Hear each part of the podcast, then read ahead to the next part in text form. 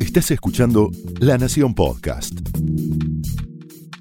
A continuación, el exitoso ciclo de entrevistas de La Nación Más, ahora también para escuchar.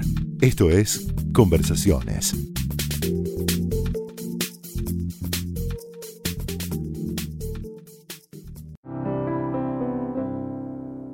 Hola, mi nombre es Nora Bar y hoy los invito a hablar sobre el, sobre el cosmos y sobre una de las figuras más relevantes de la ciencia de todos los tiempos, pero en particular del siglo XX, nuestro ídolo, Einstein. Y vamos a hacerlo con el físico argentino, residente en estos momentos en España, profesor de la Universidad de Santiago de Compostela, José Edelstein. ¿Qué tal, José? ¿Cómo estás? José es autor de este libro hermoso que se llama Einstein para perplejos. Materia, energía, luz, espacio y tiempo. Y eh, está escrito en coautoría con Andrés Gomberov. ¿Cómo es escribir a cuatro manos un libro que tiene muchísima investigación detrás, tiene una cantidad de fuentes, de ir a las fuentes originales de muchas de las anécdotas que se cuentan. Y además creo que uno en cada ciudad, ¿no es cierto? Porque vos estabas en Santiago de Compostela. Y él... decir que los dos estamos en Santiago, pero frente a Claro.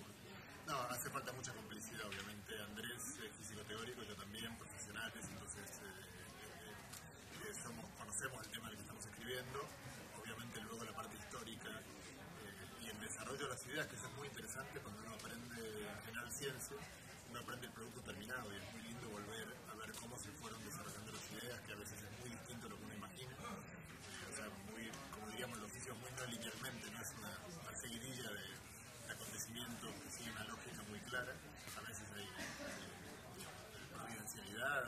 No, la, historia de la ciencia es una novela, ¿no? Porque hay tantas cosas que se deben, muchísimas al talento, al genio, pero muchas al azar, ¿no?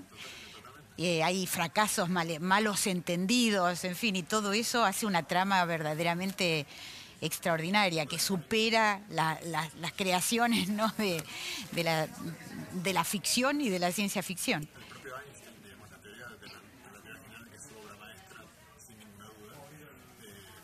Una matemática que él desconocía y que tuvo la enorme fortuna de que en un momento un amigo de, de la carrera, que se había Marcel Grossman. Marcel Grossman, lo invitó a pasar un año con él y eh, Einstein estaba un poco desolado porque no sabía cómo, tenía la idea de, de lo que quería contar, pero no sabía, pensaba que iba a tener que hacer como Newton, inventar la matemática a él, y fue un alivio para él que Grossman le explicara que la matemática ya estaba inventada en el siglo XIX y se le explicara. Si no, hubieras, no se hubiera dado ese encuentro, vaya a qué hubiera pasado. Claro, y de hecho él estaba com- compitiendo con Hilbert en ese momento, ¿no es cierto? Que era un matemático alemán muy importante y que aparentemente en un momento casi, casi le, le saca algunos cuerpos. Pero bueno, después... Sí, yo no estoy seguro, no sé, no soy historiador de, de- de la ciencia. Yo creo que Hilbert sin. Einstein le contaba todo a Hilbert. Jugaba con mucha ventaja. Ah, Hilbert no era tan leal con Einstein como era Einstein con él. ah, no me digas. Y yo creo que sin Einstein Hilbert no hubiera llegado a la, a la materia general en particular. Toda la idea previa que hay, cuando ellos empezaron a hablar, ya, ya Hilbert empezó a escuchar la, la idea ya con casi, casi terminada. Solo con ser físico una persona está en condiciones de leer la teoría de la relatividad y entenderla. No, eh, bueno, de alguna manera si no, no hubiéramos escrito el libro, el libro está escrito para todo público. Eh, esto es como todo, o sea, si, si uno, si uno quiere disfrutar cómo se ve el mundo desde el Everest, hay que subir al Everest. Ahora, no todos estamos en condiciones de hacerlo, no todos tenemos el tiempo, las ganas, eh, pero bueno, se puede, el- la gente que ha subido al Everest te puede contar eh, lo mejor posible, tratar de transmitirte lo mejor posible la- la- el disfrute que, que hay de, de ver el mundo desde el la- de alguna manera las grandes son parecidas porque eh, abordarlas requiere efectivamente algo de disciplina. Entender la física sin la matemática que hay detrás es siempre hay, algo que le va a faltar. La matemática es la lengua natural de la física y no hay una traducción, no hay un diccionario matemática lengua cualquiera.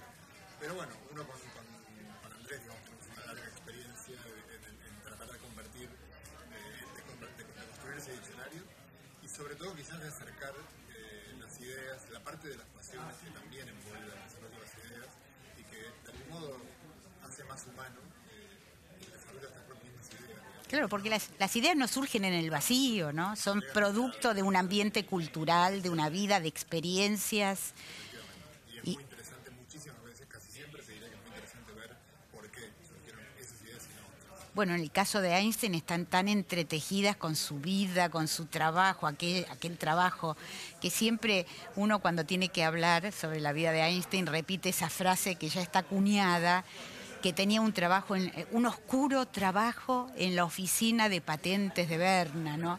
Y uno lo ve ahí. Sin embargo, ese trabajo no era tan oscuro y además fue la semilla, ¿no? El, el humus de que Sí, yo creo que, yo creo que nunca, bueno, en el libro nosotros de hecho lo hacemos, eh, nunca se le dio tanto valor como el que nosotros intentamos darle en el libro a esa parte del trabajo de Einstein, en el cual él estuvo durante muchos años como empleado técnico de la oficina de patentes, teniendo que evaluar todos los días, durante horas, planos, y, y básicamente decidir si eran viables, no eran viables, si merecían o no una patente. En una época en la cual la termodinámica y el electromagnetismo estaban muy eh, en vigor, eh, bueno, muy, digamos, de moda, supongo que él todos los días tenía un montón de máquinas de movimiento perpetuo que tenía que mostrar que no podían funcionar. y también coordinar relojes, ¿no? En esa época estaba el problema de, de cómo coordinar los relojes, por ejemplo, con en las vías férreas, ¿no? Los trenes que salían a un horario, que llegaban a otro. Eh, o sea, el tipo de patentes que él tuvo que, que hacer.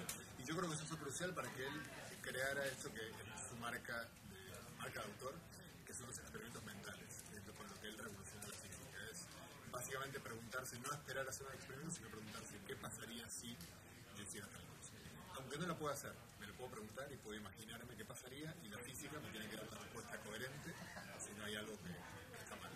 Y así descubrió las cinco palabras que hay en el subtítulo, materia, energía, luz, espacio y tiempo, que son prácticamente todo el universo físico, que en ese momento todo el mundo estaba convencido de que había teorías muy consistentes para, para cinco eh, cosas, bueno, para resultó que estaban todas mal, básicamente, y ahí se descubrió que estaban, claro, no gravemente mal, si uno quiere ponerse un poco, digamos, al final eran pequeñas cuestiones las que estaban mal, pero que hacían que estuviera la teoría completa mal. En el caso del espacio y tiempo, por ejemplo, hay algo que además es un actual en las ondas gravitacionales, muestra que la teoría de Newton está gravemente. En la teoría de Newton no hay ondas gravitacionales, en la Einstein sí hay, y la segunda incluso lo superó, sí, eh, eh, superó incluso sus propias expectativas la teoría, ¿no es cierto? Porque predijo, o de- digamos, dentro de la formulación de su teoría existen resortes que pudieron dar lugar a objetos cósmicos que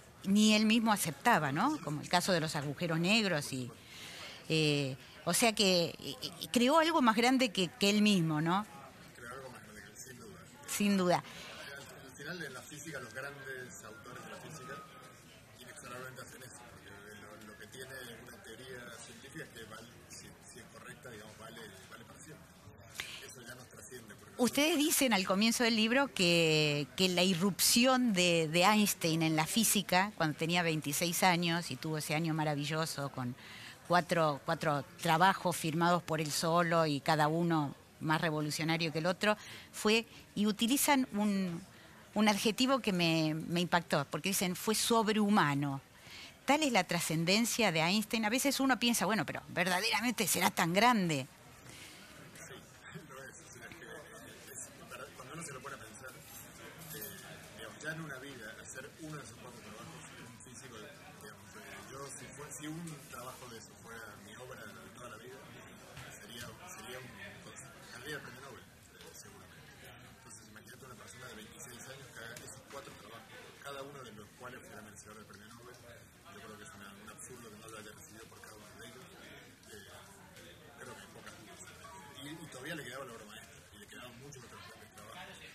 Es incomprensible que una sola persona pudiera hacer digamos, y mucho menos alguien tan joven, un poco por fuera del mundo académico, porque recién dijimos que la etapa de de patentes no era tan, tan estéril como uno, como uno cree, pero bueno, no estaba metido en el seno de las universidades, escuchando las discusiones, participando de. Eso es bastante increíble.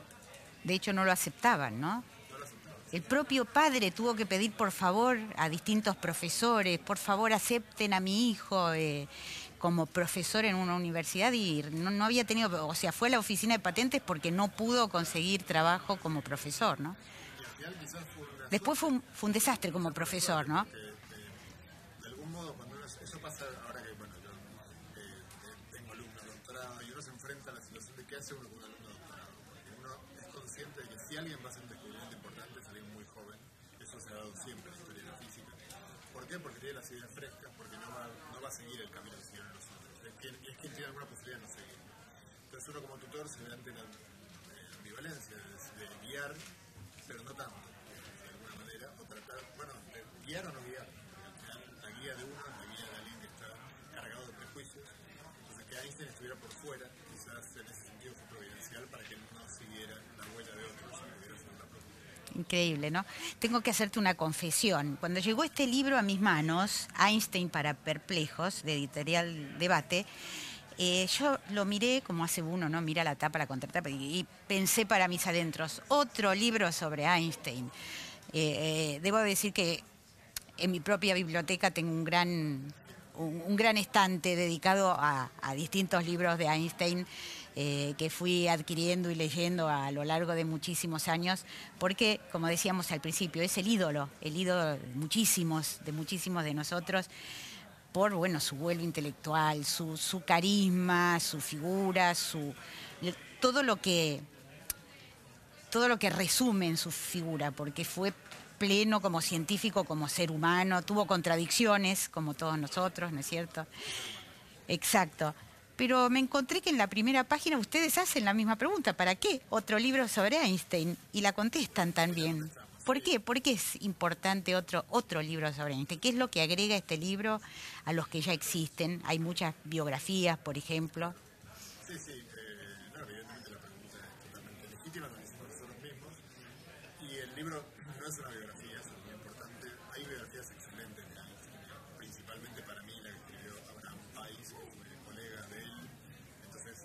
eh, biografía científica, tiene muchas partes Claro.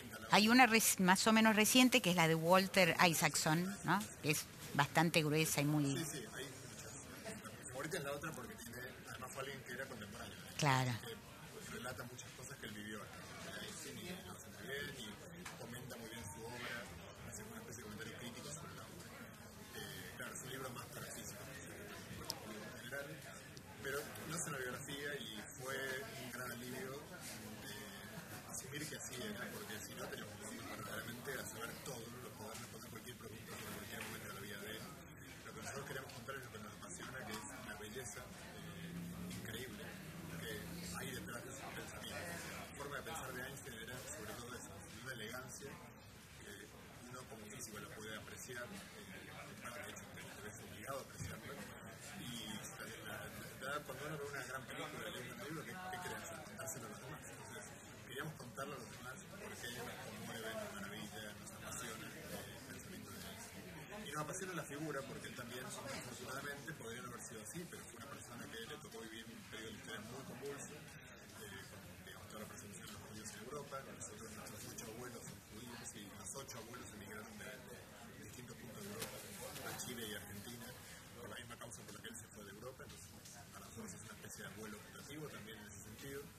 Y, y él creó la física en la que trabajamos nosotros ahora, él creó la forma de hacer física que es contemporánea, que es eh, esta forma muy teórica en la cual uno eh, va encadenando razonamientos y, y bueno, el experimento siempre es el último juez, pero eh, todos los experimentos que uno necesita para poder ver cosas que uno sobre las que uno trabaja son de tan, tan caros y tan complejos de hacer que tardan en la vida de una persona, uno puede llegar a ver un experimento de esos. Claro, bueno, pensemos las ondas gravitacionales, por ejemplo, que se empezaron a planear el experimento hace 30 años y.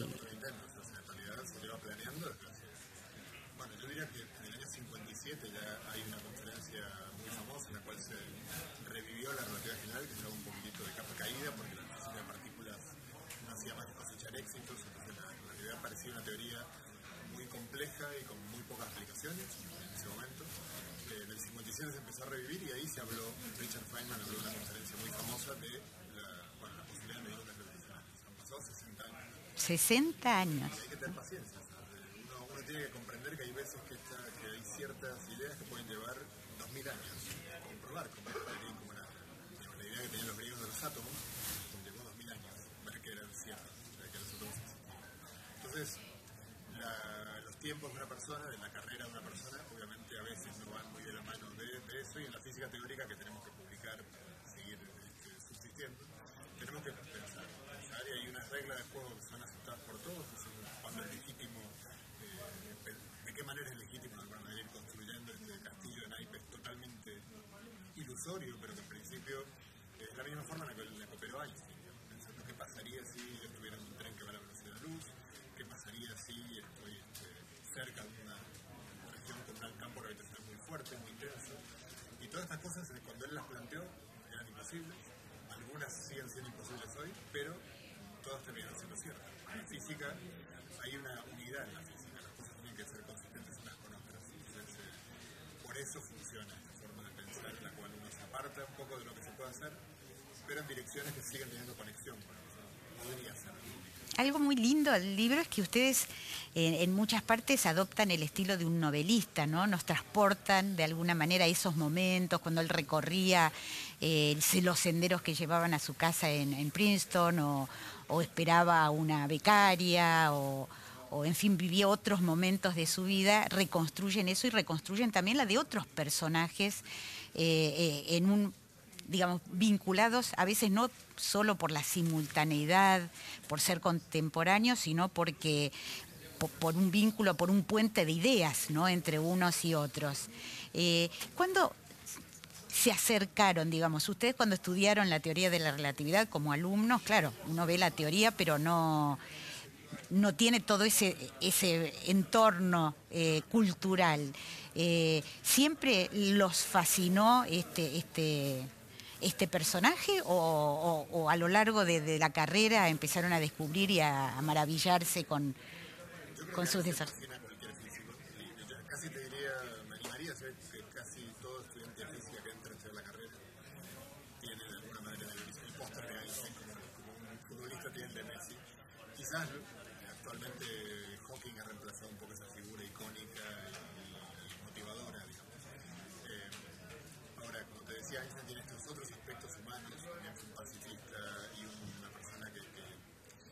toda su vida creyó, quizás de manera muy ingenua, en la, en la bondad del ser humano, en la posibilidad de ser una naciones, eh, sin guerras. Eh, probablemente muy ingenua, tuvo alguna correspondencia con Freud, en la que Freud se burló de él por su ingenuidad, pero bueno, es un personaje muy querible, a pesar de que luego en la esfera más íntima, personal, haya sido... Tuvo sus cosas, como todos, como todos. Este, que además también son interesantes, o sea, nosotros no, no, no, nos, no le tenemos miedo a enfrentar aspectos querer, uno, quizás eh, de niño se acostumbra a querer a, querer a los próceres de mármol que nos regalaba el Villique y me parece mucho más interesante querer a, aprender a querer a seres con los cuales hay cosas que te desarrollan también y al final es lo que nos pasa con los seres que tenemos a nuestro alrededor. la gente que queremos mucho, hay aspectos que nos resultan un poco oscuros, pero hay que aprender a convivir con ellos. Eh, Einstein siempre en ese sentido nos fascinó a los dos. También nos fascinan muchas otras cosas que son las que han que parecen, nos gusta mucho la música, la literatura, eh, entonces aquellas lecturas o músicas en común que encontramos en gustos similares a los que tenía Einstein, obviamente fue un placer enorme introducir al libro.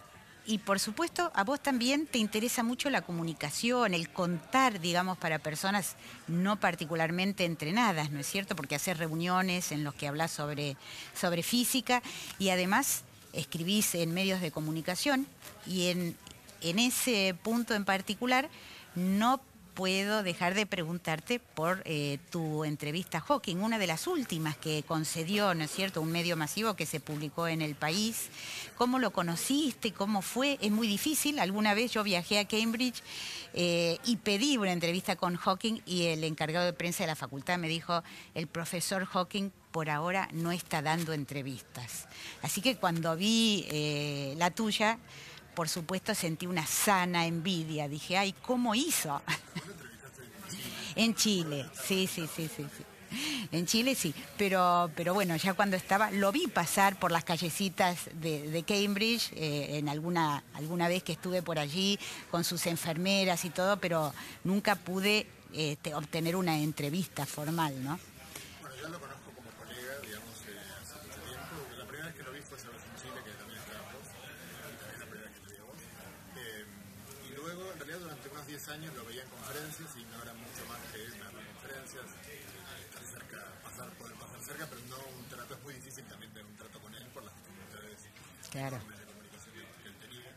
Pero en el 2008, que también volvió a Chile, eh, fue la segunda vez que vino a Latinoamérica, de las únicas dos que vino a su vida, y ahí eh, fuimos a estas conferencias parecidas a la que fuiste vos, que era muy chiquitita, entonces establecí un vínculo más estrecho con mucha gente de su círculo. Y entonces ese año surgió la idea en Santiago de Compostela de crear un premio de comunicación de la ciencia. Eh, la idea era arrancar a lo grande. Había otro candidato al premio, pero yo sugerí la idea de Hawking y me dijeron, no, bueno, la idea es que venga, bueno, ¿por qué no? No me voy a perder nada indecente, simplemente candidateando un premio. Claro.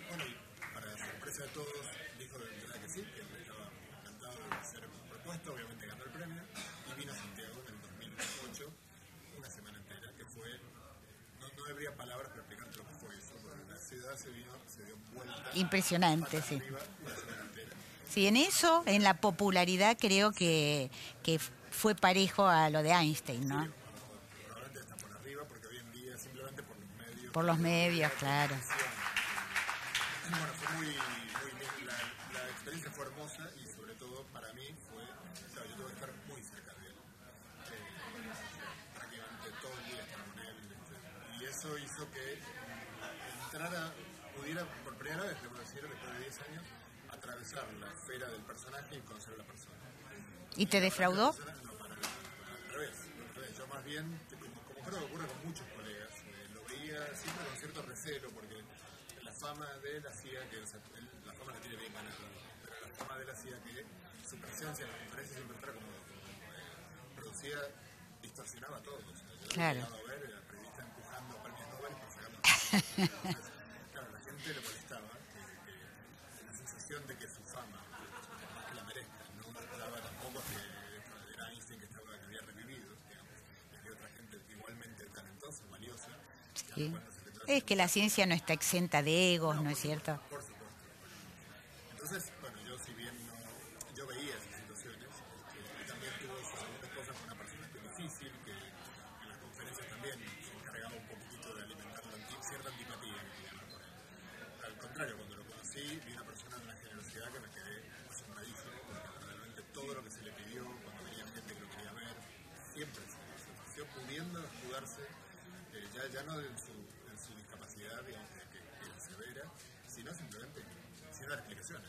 Se podía meter la habitación del hotel y punto, cumplir con lo que habíamos acordado, y lejos de eso, aceptó todo lo que le propuesto. De hecho, incluso después, bueno, yo después estuve en casa de él, en la él, por eso la propuesta de la entrevista vino después de de hecho, fue, una propuesta que yo creo que él aceptó porque tampoco estaba muy claro que iba a ser yo. Le dije, quiero ir a charlar con. Eh, me dijo, bueno, yo la verdad que pensé que le iba a hacer una pregunta y que se iba a terminar ahí, pero para mi sorpresa fueron dos horas, en las cuales le hice tres preguntas porque era...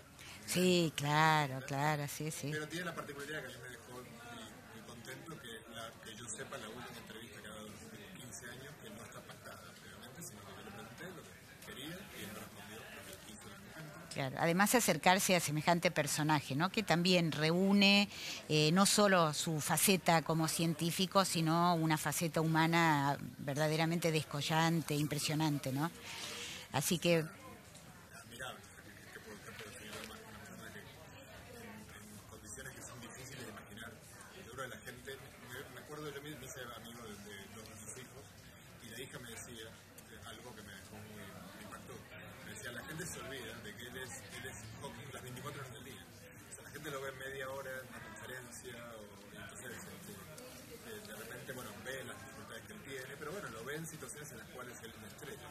Y él da una charla, la gente lo aplaude, lo aclama, pero luego eh, la gente se vuelve a casa muy contenta porque lo escuchó Hawking y él sigue siendo Hawking, con sus limitaciones tremendas para comunicarse, para, este, para- básicamente para comunicarse. Eh, son tremendas porque eh, esto siempre yo, bueno, lo conociste a él y es muy chocante, una persona que la idea de que la persona está, te ve perfectamente, eh, razona perfectamente, pero tenés que esperar media hora para que te diga una frase de, de Sí, no, no, es, tre- es tremendo. Y la visión cercana eh, es verdad, era verdaderamente eh, un golpe, ¿no? Para, no era solamente la imposibilidad de hablar, sino toda su posición, eh, no, podía haber, no, hacer absolutamente nada, ¿no? Eh, o sea que sí, va más allá de lo que uno se imaginaba, pero al mismo tiempo el humor, la entereza que mostró a lo largo de toda su vida lo hacen también un, un héroe para muchísima gente. Así que bueno, José, un, un, privilegio para nosotros tenerte acá, para vos haber conocido y haber seguido los rastros, no solo de Einstein, sino haber conocido tan de cerca a Hawking, dos ídolos de la ciencia eh, del siglo XX y realmente te felicito por el libro, es apasionante, ojalá que, muchísima gente se acerque. Eh, que no le tenga miedo a, la palabra Einstein, a que, piense que, que es solo digamos, para personas que están muy enteradas de la física, porque se puede seguir perfectamente. Y ustedes tienen esa gracia novelística, diría, de que lo, transportan a uno hacia esos tiempos en que vivió, pensó, tuvo que luchar, porque tampoco es que las, las ideas le brotaban así sin esfuerzo, como cualquiera tuvo que hacer un esfuerzo muy grande y, este, y es una vida apasionante. José, muchísimas gracias entonces por haberte acercado hasta aquí, hasta estas conversaciones en la Nación. Gracias. Hoy estuvimos conversando con José Edelstein, autor junto con Andrés Gomberov de Einstein para Perplejos. Físico teórico, argentino y profesor de la Universidad de Santiago de Compostela.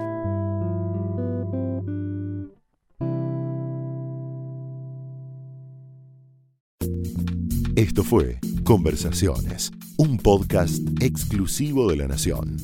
Escucha todos los programas de La Nación Podcast en www.lanacion.com.ar. Suscríbete para no perderte ningún episodio. Estamos en Spotify, Apple Podcast, Google Podcast y en tu reproductor de podcast favorito. Seguí escuchando La Nación Podcast.